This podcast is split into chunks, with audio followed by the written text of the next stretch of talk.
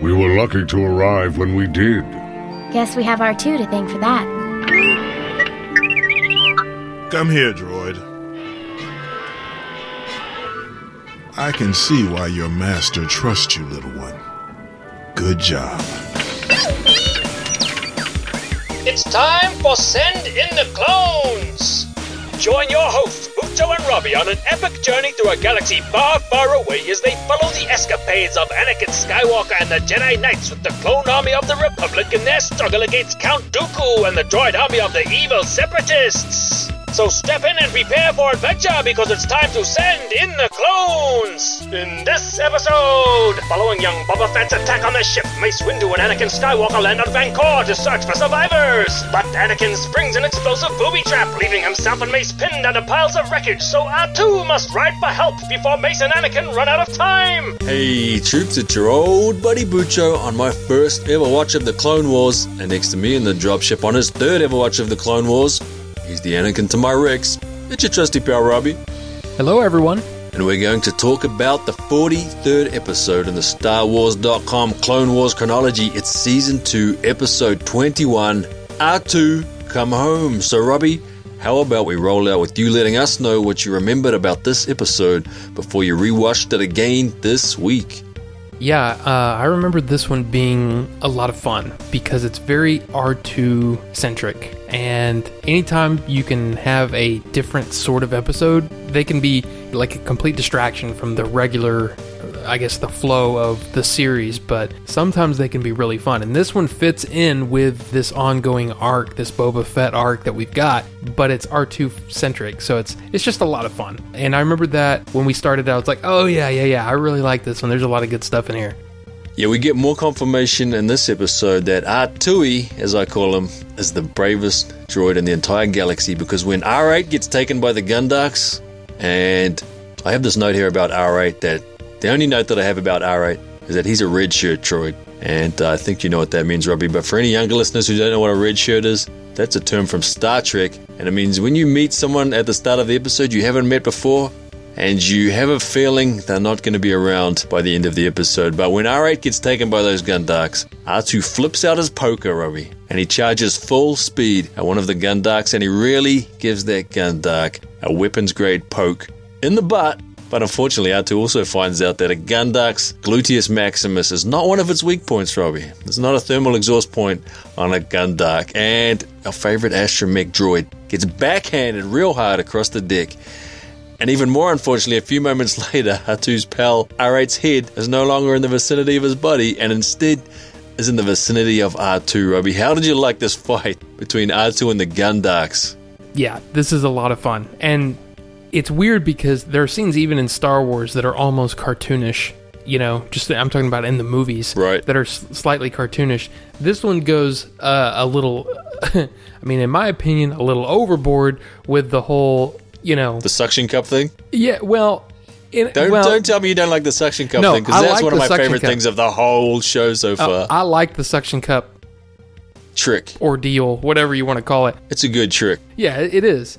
Uh, no, I was talking about the poking in the in the butt there. All right. that was a little that was a little cartoony, but uh, no, I really really enjoyed it. And one of the things that that I really like about the way you know it's like attention to detail, right? All of the astromech droids have slightly different speech patterns. They sound different. Yeah. like R two sounds completely unique, you know, in comparison to all the other droids that we meet. But uh, but yeah, yeah, definitely a, a red shirt, unfortunately, for poor R eight. Poor old R8. But fortunately, R2 comes off much better against the Gundarks. And this little moment that we just mentioned about R2 shooting a suction cup at the head of the Gundark who's trying to have him for dinner. And then he attaches the suction cup at the other end of the cable to Anakin's fighter. And then he launches the fighter and he leaps to safety. And I don't know what they make suction cups out of in that galaxy far, far away, Robbie. I don't know what their material science is like, but I mean, they can build hyperdrive, so I guess they can also build really, really good suction cups, Robbie. Those things perform out in the field. Yeah, they're definitely not like a Nerf gun for sure. I mean, these are definitely a bit stronger than uh, than your typical Earthbound, uh, you know, suction cups.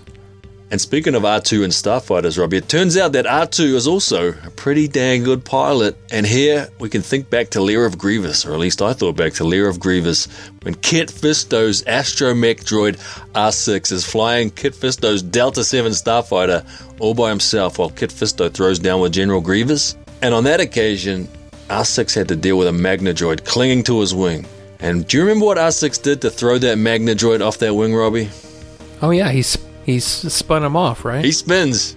Because we, as we all know, Robbie, spinning is a good trick. And what does R2 do? And R2 come home when he has that slave one on his tail pouring streams of cannon fire in his direction?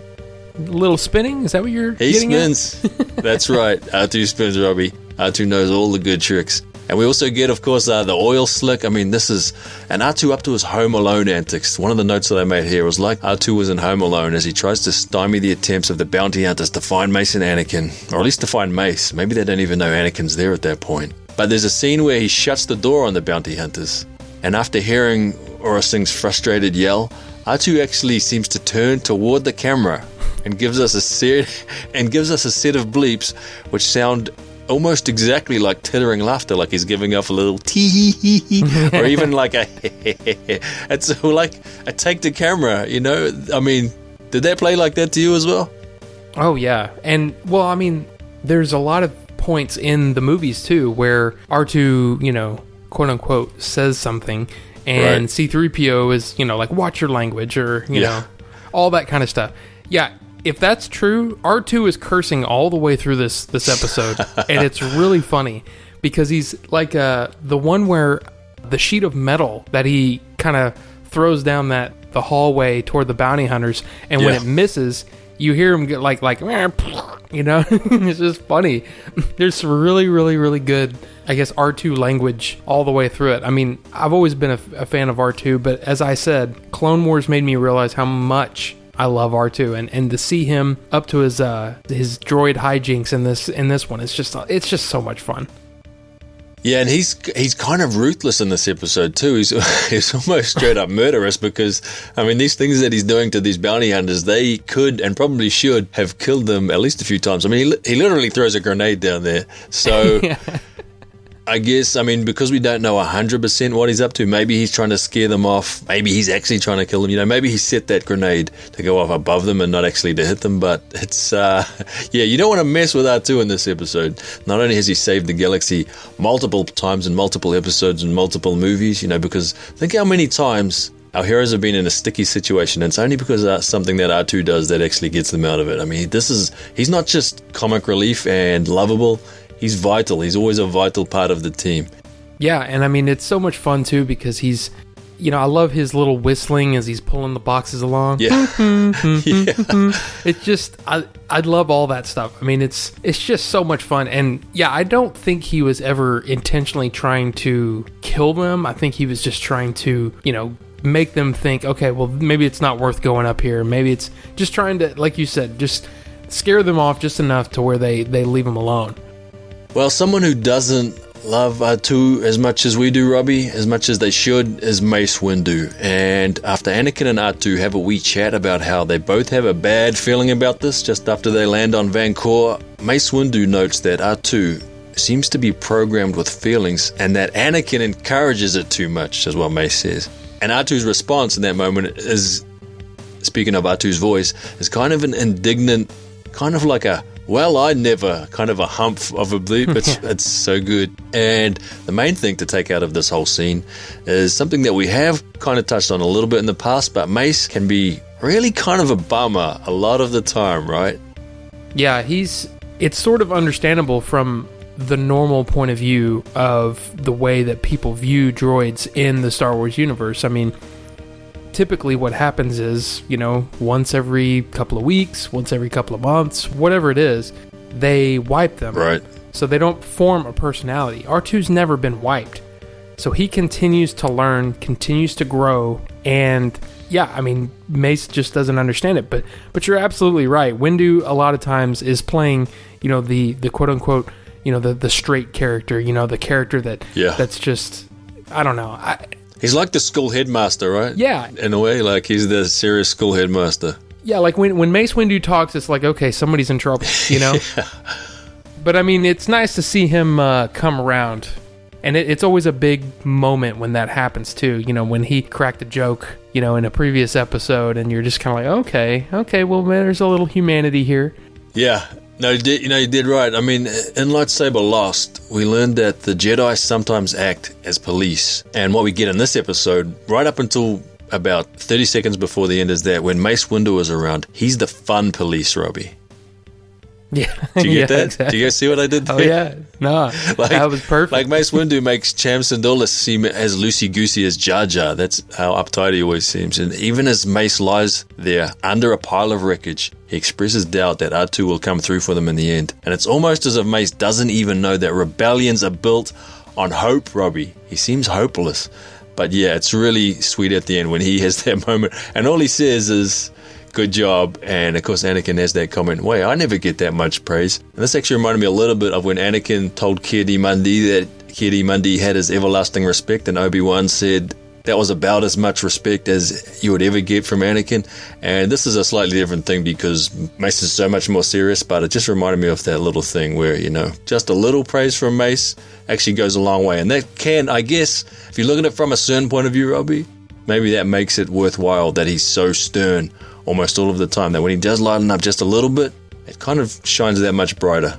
Yeah, and what's interesting is they point out that, uh, and I'm talking about the the filmmakers, Dave Filoni. He's talking about how this episode is sort of like, um, as you said, it's almost a mixture of Home Alone, but it's also kind of goes into the Lassie Come Home. Yeah, right. You know, where Timmy's stuck in a well and Lassie's got to go get help, right?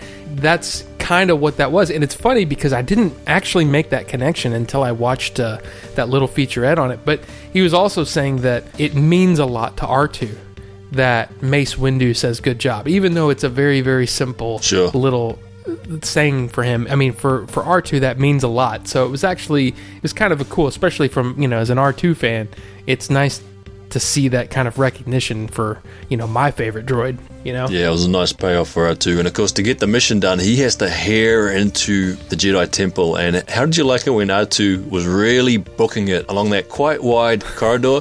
And there are two astromechs just kind of ambling along in the middle of the corridor with about a meter on one side and a couple of meters on the other. So there's definitely a couple of passing lanes there on either side of those two astromechs. But R2 just bowls straight into them. And then when he gets into the, what is that, the situation room, the briefing room, the planning room, whatever, he bowls, he bowls straight into another astromech and they start having a little scrap. And there's Ahsoka, who uh, actually we haven't seen for what feels like I don't know, a dozen episodes. It seems like forever since we saw Ahsoka, and it turns out Ahsoka's at the Jedi Temple in a battle planning meeting alongside her old buddy Plo Koon and a few other Jedi's. So I guess there's two things here. Am I to understand that these Padawans will sometimes spend time assigned to other Jedi Masters? And also, how do you like R2 bowling into other astromechs and getting into little scraps with them as well?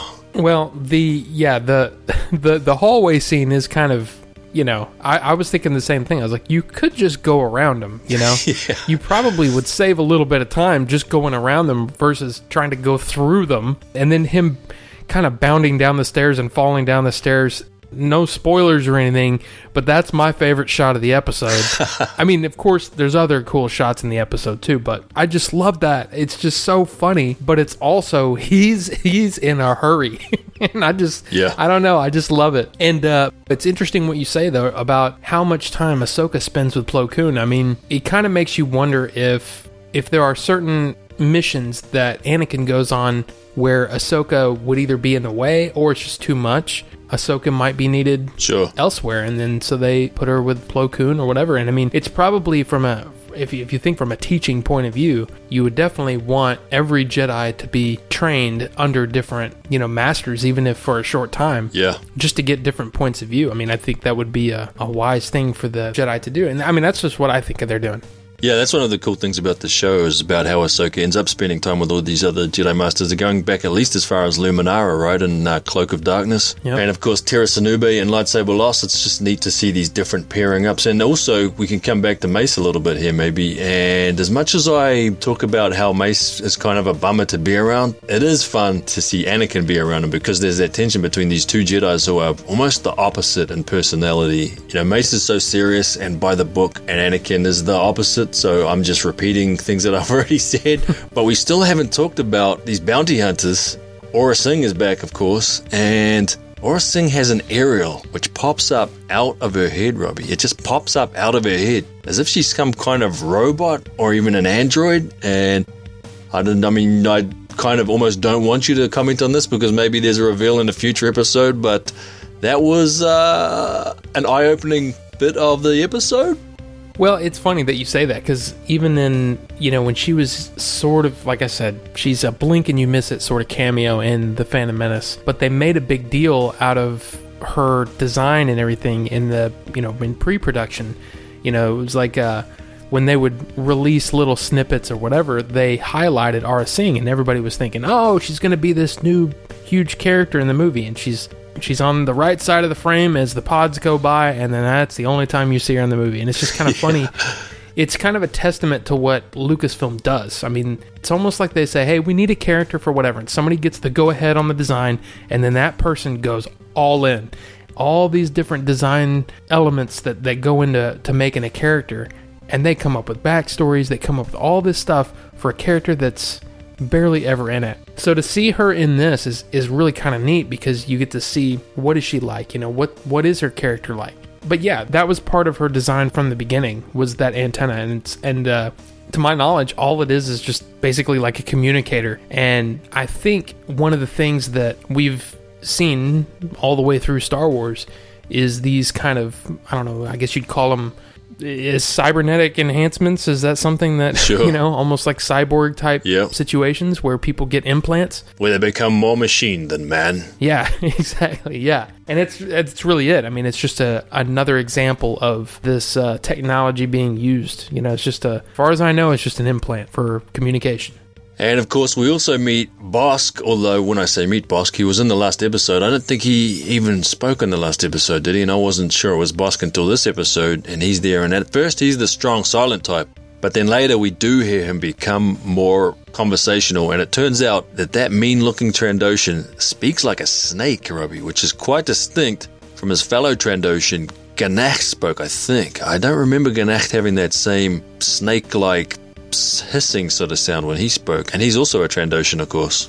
yeah it's weird that you say that because i mean the, the only time that we've ever heard bossk is very briefly in empire strikes back Right. when Piett goes up and almost hits his toe or something, you know. what I mean, and he looks up and and Bossk kind of snarls at him. Yep.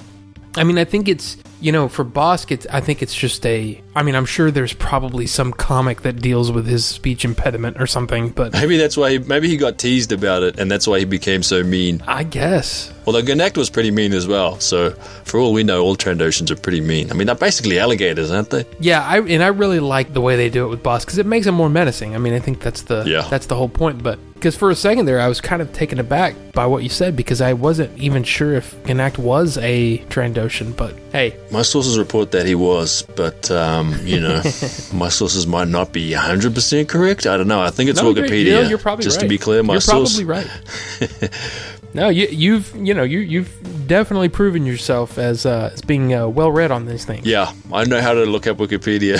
That's one of my few skills in life, Robbie. And Wikipedia also told me that this guy Castus, this massive brute, he is a Klatooinian. A Klatooinian. And I think we've met someone from Clatu before. Clatu, what's that thing? Clatu something Benedicto? What is that movie? Clatu Klaatu Barado Barado Nikto. Nicto, right? That's from uh, the day the Earth stood still, That's right? right. It's something like that, right? yeah, that same race of alien is uh, it's one of the aliens that's in uh, Jabba's palace, and I think on the skiff. Okay. You know, during that uh, their little skirmish above the Sarlacc there. But yeah, he's definitely uh, in rough shape. This guy, he's been through the wringer. Yeah, he's one eyed and he's also a huge whiner, Robbie. And at one point, he says they should get out of the wreck of the Endurance. This is just after the grenade trick from R2, actually. And he calls it a death trap, which of course was the name of the previous episode, which I don't know if there was anything intentional about that because no one actually says R2 come home in this episode, but someone says death trap. So why wasn't this episode called Death Trap, Robbie? Especially since this ship is more of a death trap. This crashed Endurance Star Destroyer. Well, I definitely think R2 Come Home is a more apt name for this episode. But no, it's. I thought that was kind of funny too. And I was like, wait a minute, isn't this? This isn't the last one was called Death Trap, right? I mean, it. it it took me by surprise as well. But yeah, I mean, uh, Castus is such a uh, he's such a whiner. Yeah. it's almost like you know you might hope for him to be dispatched soon. Well, we got a little bit of an insight earlier into what we're going to find is your favorite shot of the episode. So we can talk a little bit here about the cinematography. And just from a lighting standpoint, this episode does a really nice job of making the wreck of the Endurance feel really foreboding. And that's helped by the sound design, too, of course. We hear electrical sparking and creaking in the massive hull. And the music also does a really good job of evoking that spooky, foreboding atmosphere. And you know me and my Dutch angles, Robbie. Well, when you're inside a ship, which is listing so hard to one side, like the deck of the Endurance, is almost any shot inside that ship looks like a Dutch angle. But my favorite shot of the episode, and I've spent many an hour watching videos of real world fighter jets flying in close formation. I love close formation flying, and I've also spent many another hour watching fast jets fly at low level because there's one thing I love more than close formation flying, Robbie. It's fast jets flying really fast at low level. So that very early shot from inside Anakin's cockpit with Mace's fighter in the lead slot just ahead of him, just as they made that low level pass on the wreck of the Endurance, that was my jam, Robbie. But that shot from behind Anakin's ship, just as he climbs out onto the surface with the smoking, burning Endurance, the hulking wreck of the Endurance in the background, and then R2 and Anakin start walking towards it, that was really striking too. I really like some of the shots we got around the exterior of the Endurance.